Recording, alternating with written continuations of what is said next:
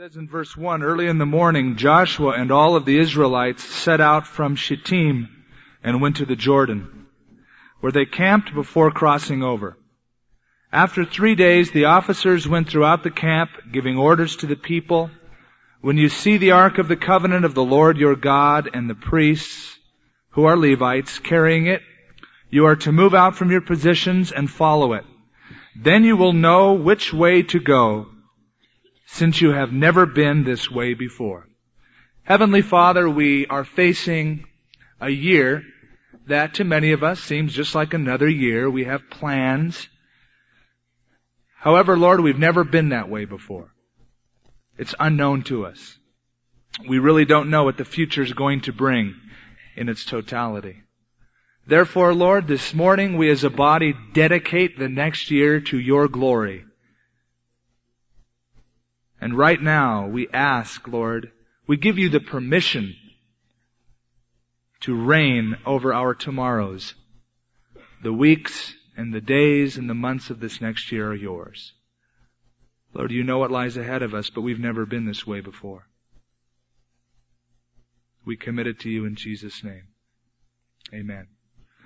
Americans are an interesting group of people in that Throughout the year, we complain about our condition and we bemoan the world problems as we hear them night after night on the television. And then New Year's, we celebrate the fact that we have another year. Woo, alright! A new year, great! Maybe that's because there's this inkling of hope deep down inside of us that says, it might be better this next year. Some things might change. The world condition may improve. It could be that there's a ray of hope that causes us to have hope for the next year. The new year is a time of review. This week is traditionally a time where we think back over the last year, what we've done.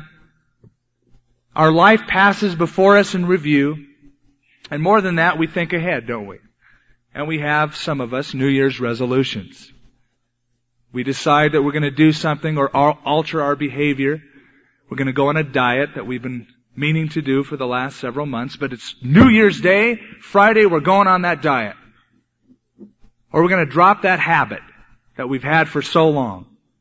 I have come to a resolution about New Year's resolutions. I have resolved not to have any.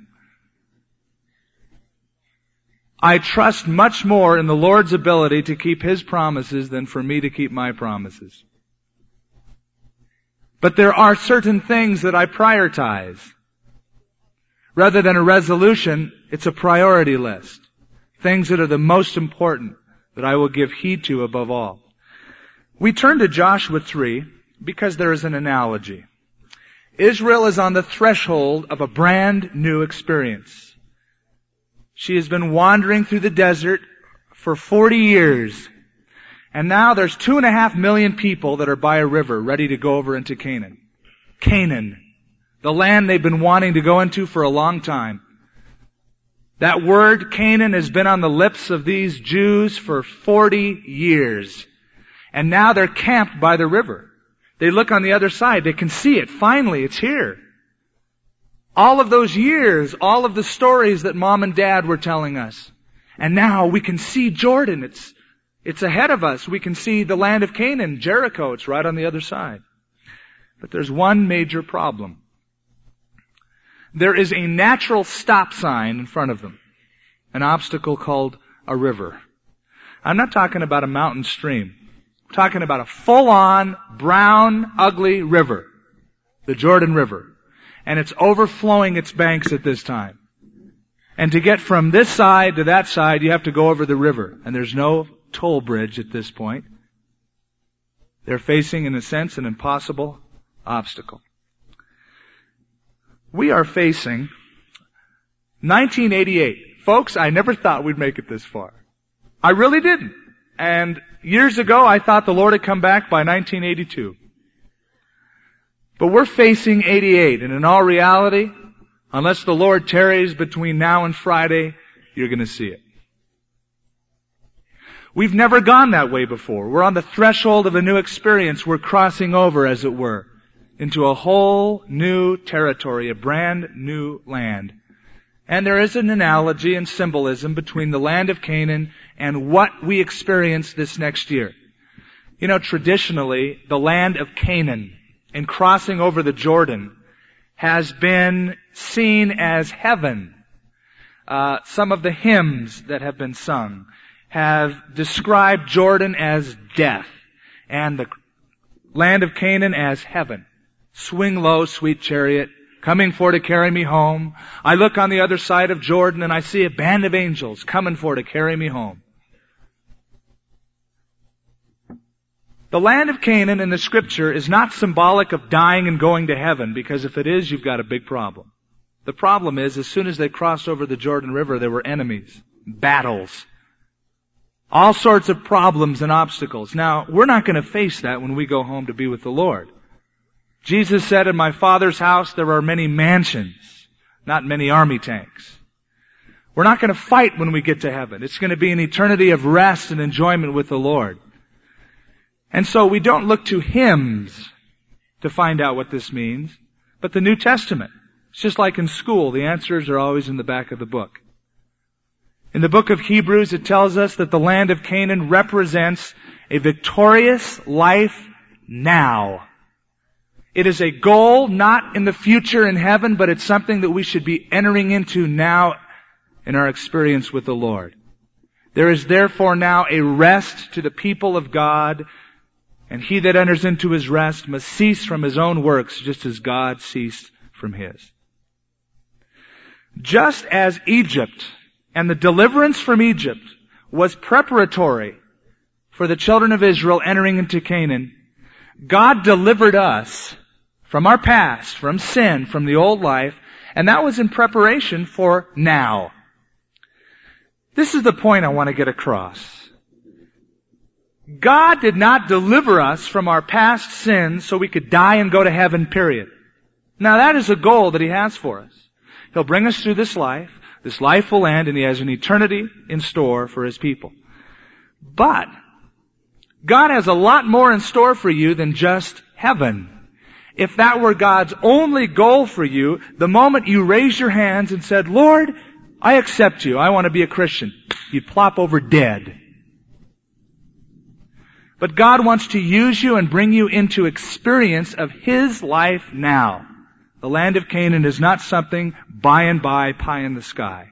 It's something that you and I can enter into now in this life. I can't read your thoughts. But as you look back to 1987 and you look ahead to 1988, some of you, no doubt, have had a tough year. Some of you have had a great year. A lot of great things have happened. Maybe a new child. Maybe you've gotten married. Maybe a promotion.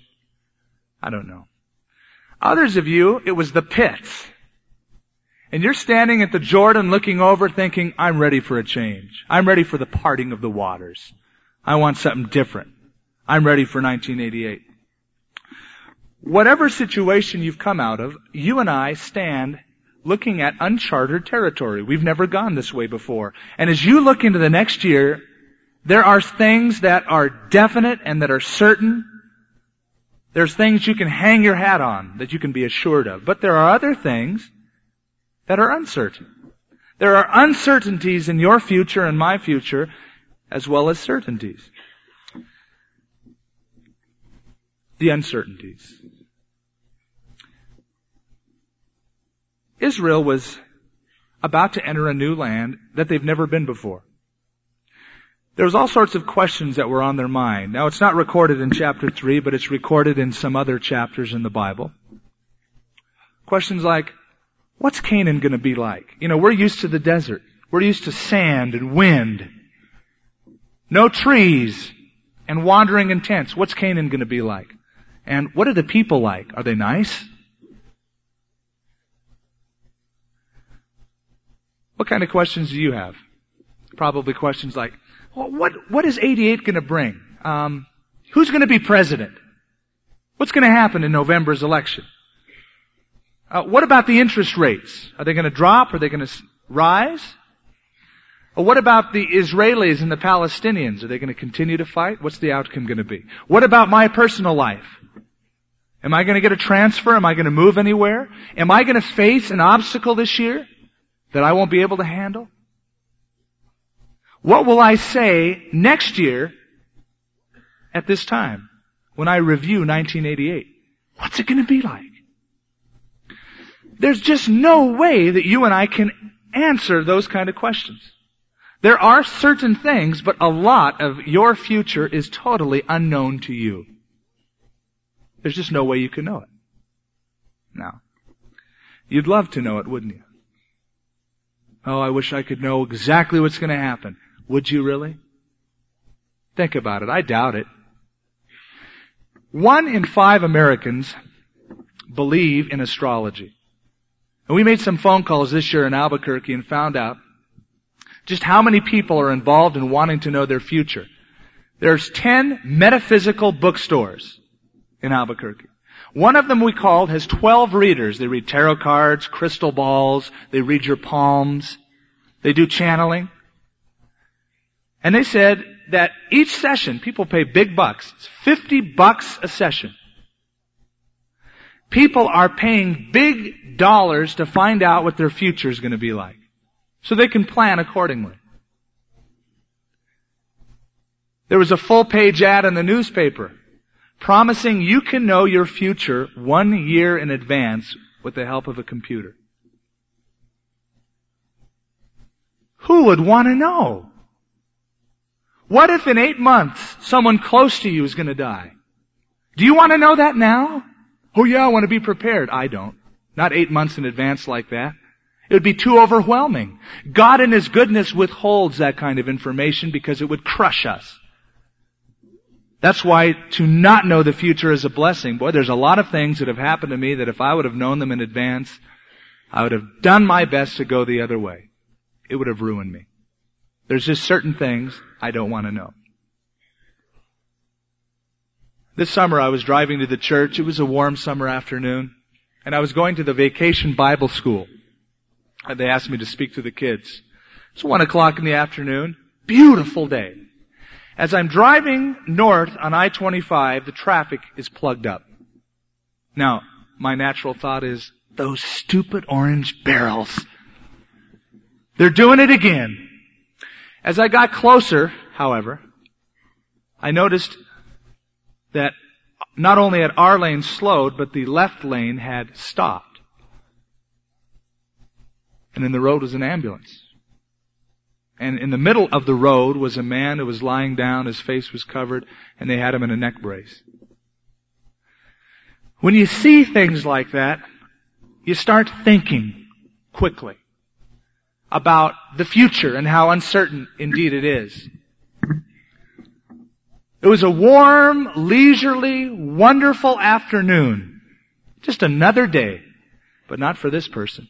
Perhaps he started out that way. Oh, he's driving along. It's a nice day. I got to get to the office. But at that moment, the whole world flipped upside down. It was a calamity. And I think of the truth of Proverbs 27 that says, do not boast in tomorrow. For you do not know what a day will bring forth. Do not boast about tomorrow, for you don't know what a day will bring forth. I want you to turn to a scripture in the New Testament, the book of James. James chapter 4, please.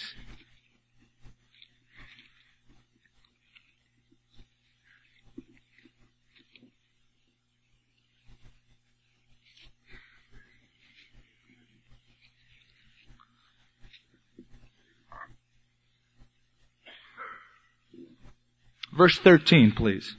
Now listen, you who say, today or tomorrow, we're gonna go out and do this or that, go to this city, spend a year there and carry on business and make money. Now that's the plans of a businessman. Here's my schedule, my itinerary, this is what I plan to accomplish, here's my goals.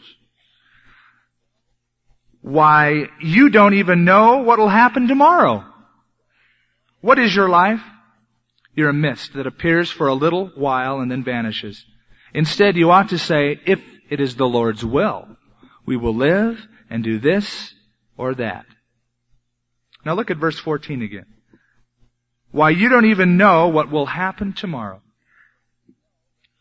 Let that penetrate. You have no idea what's going to happen tomorrow. Oh, you have plans and they may be carried out or they may not. Man's knowledge is impressive. We can split atoms, we can transplant hearts, we can send men to the moon, we can build computer technology, but when it comes to tomorrow, we fail. We are at a loss. You may be a PhD, have an incredibly high IQ, but when it comes to knowing tomorrow, it is still in mathematical terms factor X. It's unknown. You can't know it. You can compute it, you can deduct, you can contemplate, you can predict, but it's still a guess. You don't have to turn to it, but let me read what Solomon said in his book of wisdom in Ecclesiastes. He says, when times are good, be happy. When times are bad, consider this. God has made the one as well as the other. Therefore a man cannot discover anything about his future. There's uncertainties about your future. Now you can be like the apostles who say, well Lord, is this going to happen now or is that going to happen tomorrow? And you can hear Jesus reply when he says, it's not for you to know the times and the seasons that the Father has put in his own hand. You and I face uncertainties. Now we face certainties at the same time. As the, the, children of Israel and Joshua were looking across the Jordan River, he mentioned several things that they can expect in an unknown land. Uh, look with me at verse 10. You notice that there's a list of people. It says uh, Canaanites, Hittites, Hivites, Perizzites, or Perizzites, excuse me, Girgashites, Amorites, and Jebusites. Now that's a list of people, people groups that inhabit the land. These are not friendly people. These are foe, enemies. They were hostile to the cause of Israel, and as soon as they would go into the land, they'd have conflict with them. It's going to be a battle time. So Israel, you can expect that when you enter the land, you're going to have a lot of fighting to do. However, the same verse speaks about victory. Read it with me. Verse 9, Joshua said to the Israelites, Come here and listen to the words of the Lord your God. This is how that you will know that the living God is among you and that He will certainly drive out before you the Canaanites, the Hittites, the Hivites, and all the other ites in that verse. You're gonna face enemies. It's definite. You'll have battles, but you'll have victory. Now this happened time and time again. Every time that they went into new territory, there was a new battle. And every time there was a new battle, each soldier had a lump in his throat. He wondered if he'd ever make it back alive. He kissed his wife and he thought, I may never see you again. Every time he did come home, there was victory. There was battles and there was victory. Now where are they camped at this point? They're camped at the Jordan River, aren't they? That is not exactly a normal day, is it? To face an impossible situation like a Jordan River. What I'm saying is that to cross the Jordan River at flood time, as it says later on in these verses, is impossible. The river is overflowing its banks. They have to make it two and a half million people are going to cross from this side to this side. How are they going to do it? They can't wade. Let me tell you something about the Jordan River. You may picture the Jordan River in your mind as this beautiful, luscious, green, flowing, majestic river. There are a couple of places that it's pretty nice. Let me tell you what it's really like. It is a mud hole. When I went to Israel the first time, I decided I'm going to baptize in the Jordan River where Jesus was baptized. And because I didn't know my locations, we stepped down into the Jordan River and I sunk literally to my waist. And I'm 6'4". And I sunk to my waist in mud. And we had to baptize in the reeds because otherwise some of the shorter people would be covered in mud. It is a dirty and it's thick. It's full of mud because there's no outlet in the Dead Sea. Two and a half million people have to cross over this impossible boundary. Look at verse 5. Joshua told the people, consecrate yourselves for tomorrow the Lord will do amazing things. The amazing thing that God did was to dry up the riverbed so that it wasn't silty anymore, it was hard. And they could walk right across it, from side to side, and two and a half million people walked across. They didn't wade through it, they walked across on dry ground. Now that's their future. You're gonna have battles, but you'll win. You're gonna have impossible situations like the Jordan River, but God's gonna do amazing things. What a mix that is. What a contrast. Battles, victories. Impossibilities, amazing things. All at the same time. That's the future that Israel had in store for her. What can you expect in 88? This is what you can expect. All sorts of different things. It's not going to be smooth. There's going to be ups, downs. Challenges, victories. Impossible rivers to cross, God will do amazing things. You're going to have all of it together. It's not going to be one flat, smooth ground. By the way, we need all of those kinds of experiences. We need them. Now you and I think we don't need them. We think, I could do well without this hassle. Without this calamity. I want victory. Have you ever stopped to consider that the word victory means that there has been a battle that's been waged? How can you win or have victory unless you fought a battle? And if you don't see some kind of impossible situations, how will you be able to appreciate the amazing thing that comes out of it? You need them both. And God knows how to mix your future with good and bad and package it up and in His love send it to you and I. He knows how to do that and He will do it. If you and I could write our own future, and, and you could document exactly what you want to happen in this next year, you'd probably erase the first part and you'd keep the second part. You'd erase conflicts and impossibilities and amazing things and victories. You'd say, yeah, I'm going to write that in. That's my future. Do you realize how boring that would be? I think it would be a bore.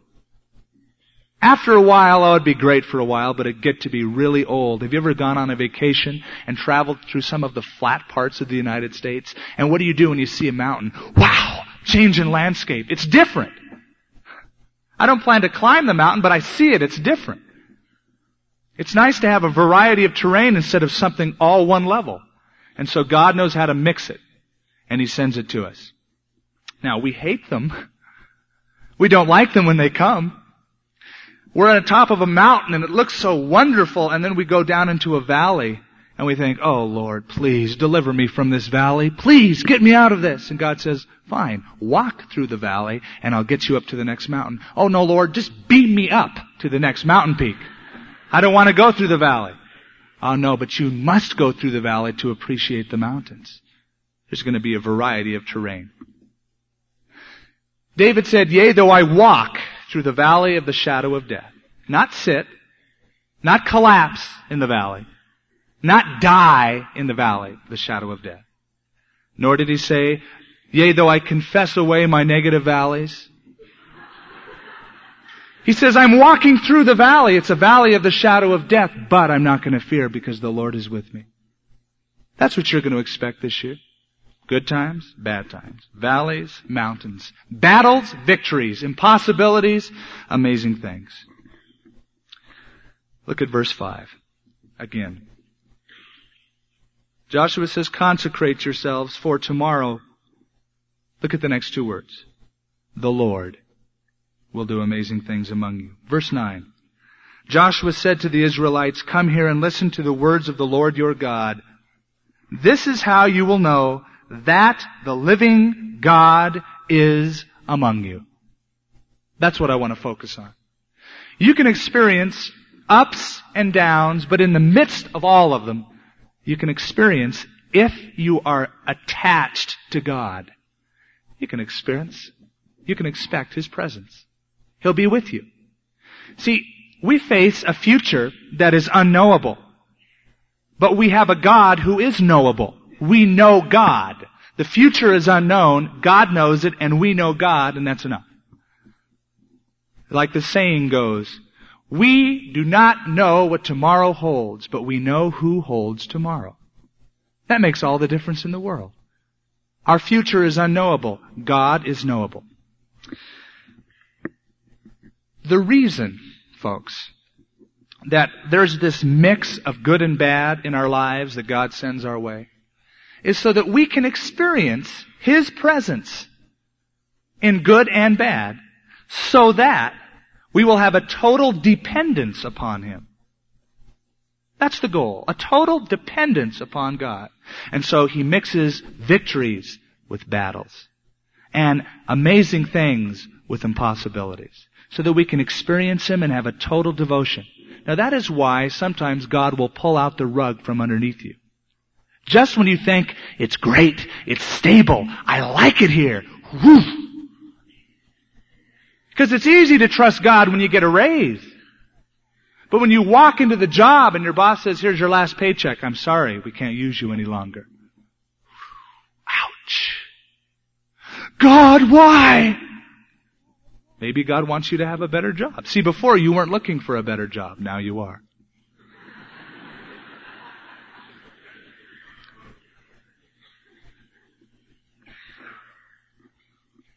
God arranges tomorrow. The question is, is Skip ready for the future? Are you ready for the future? I don't mean ready in the sense that it's not going to take you off guard when something happens, but are you prepared for it? Well, how do you get prepared? Look again at verse 5.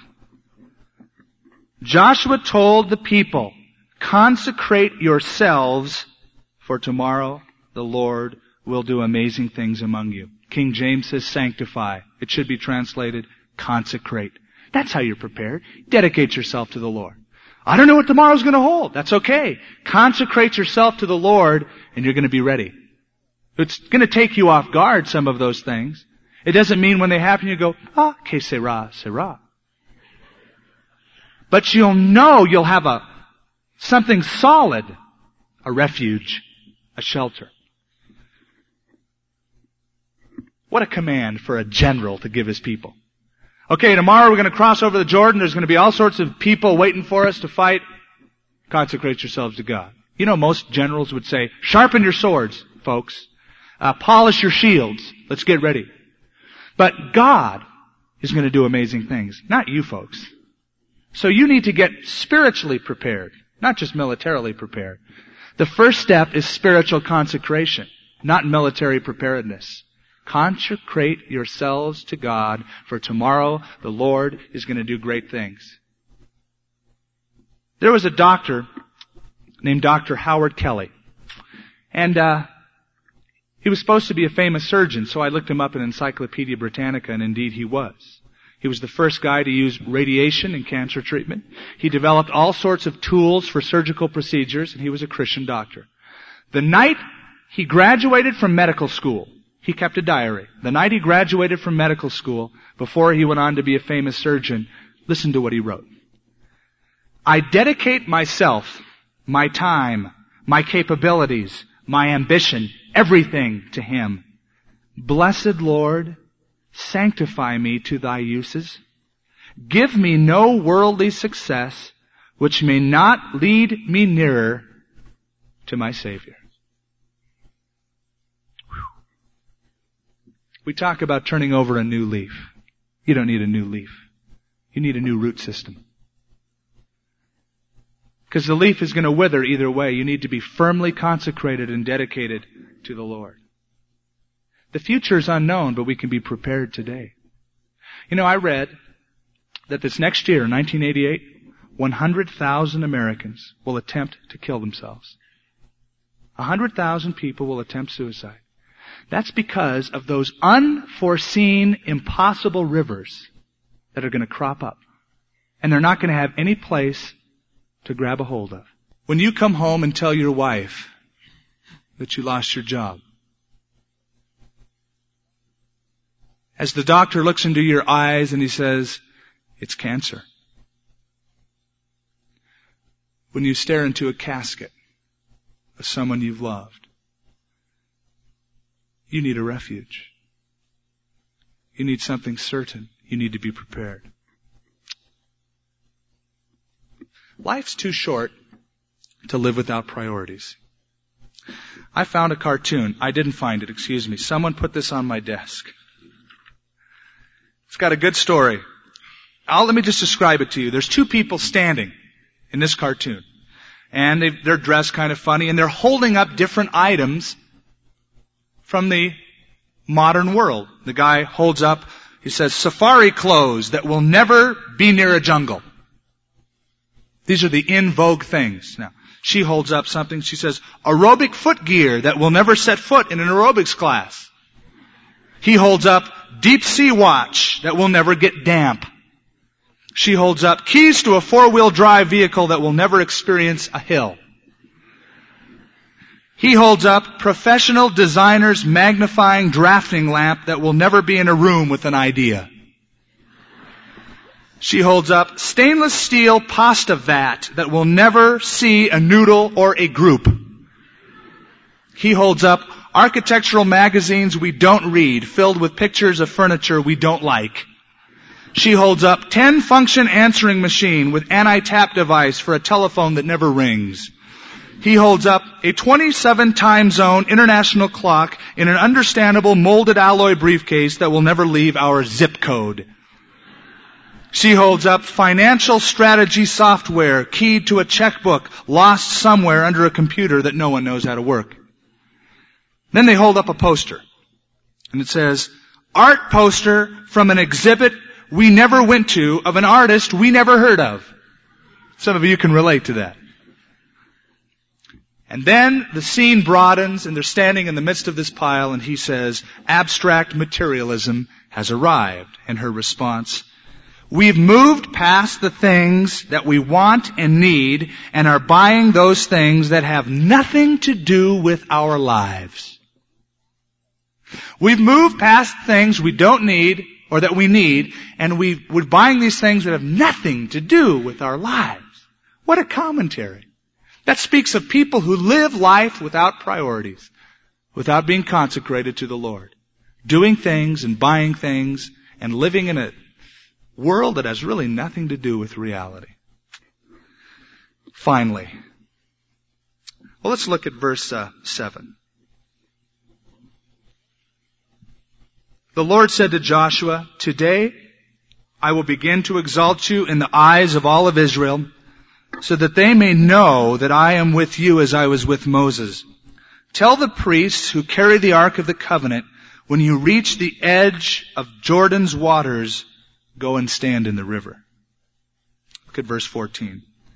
When the people broke camp to cross the Jordan, the priests carrying the Ark of the Covenant went ahead. Now the Jordan is at flood stage, all during harvest. Yet as soon as the priests who carried the ark reached the Jordan and their feet touched the water's edge, the water from upstream stopped flowing.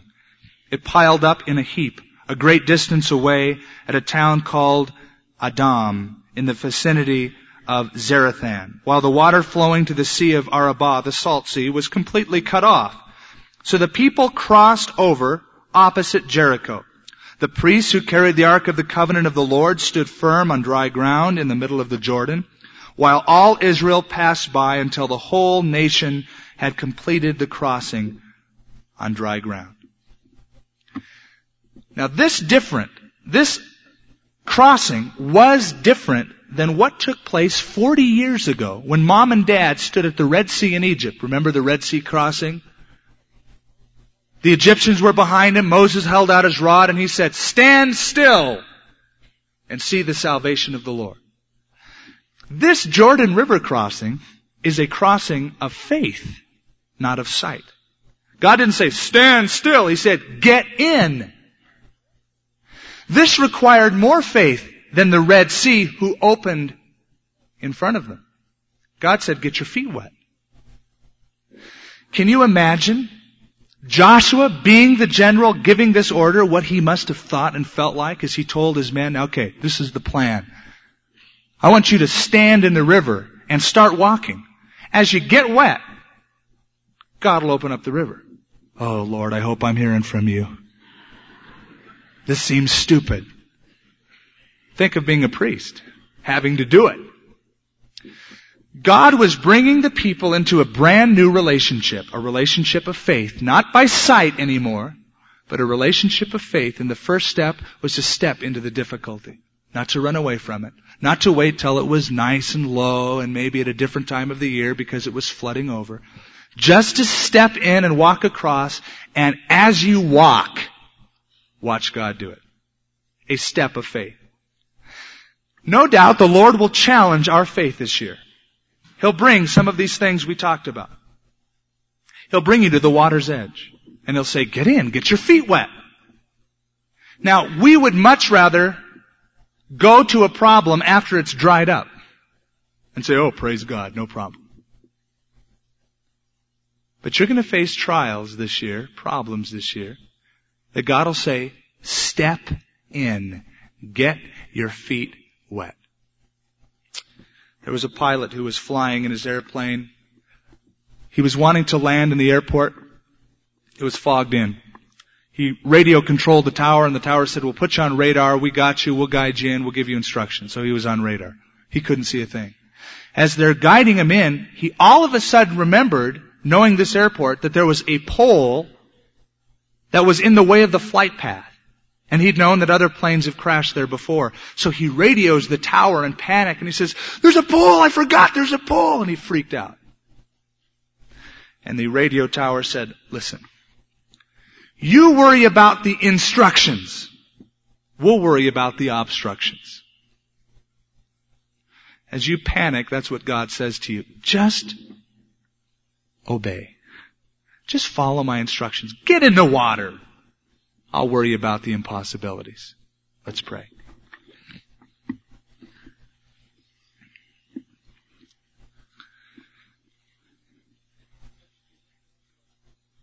Lord, as we look ahead to our future, we realize that it's not going to be all dried up before we get there. That there's going to be rivers that look like, oh, there's just no way. It's impossible. But we're dealing with you, Lord a specialist in impossible situations. Lord, you take our obstructions this year. We commit them to you in advance. Lord, our part is to consecrate ourselves and to follow instructions. Lord, I pray that in 1988 we would be more devoted to the owner's manual, the Bible. We'd follow instructions. We would be committed and consecrated to you and to your purposes. We don't know what it holds, Lord, but we know you. That's precious.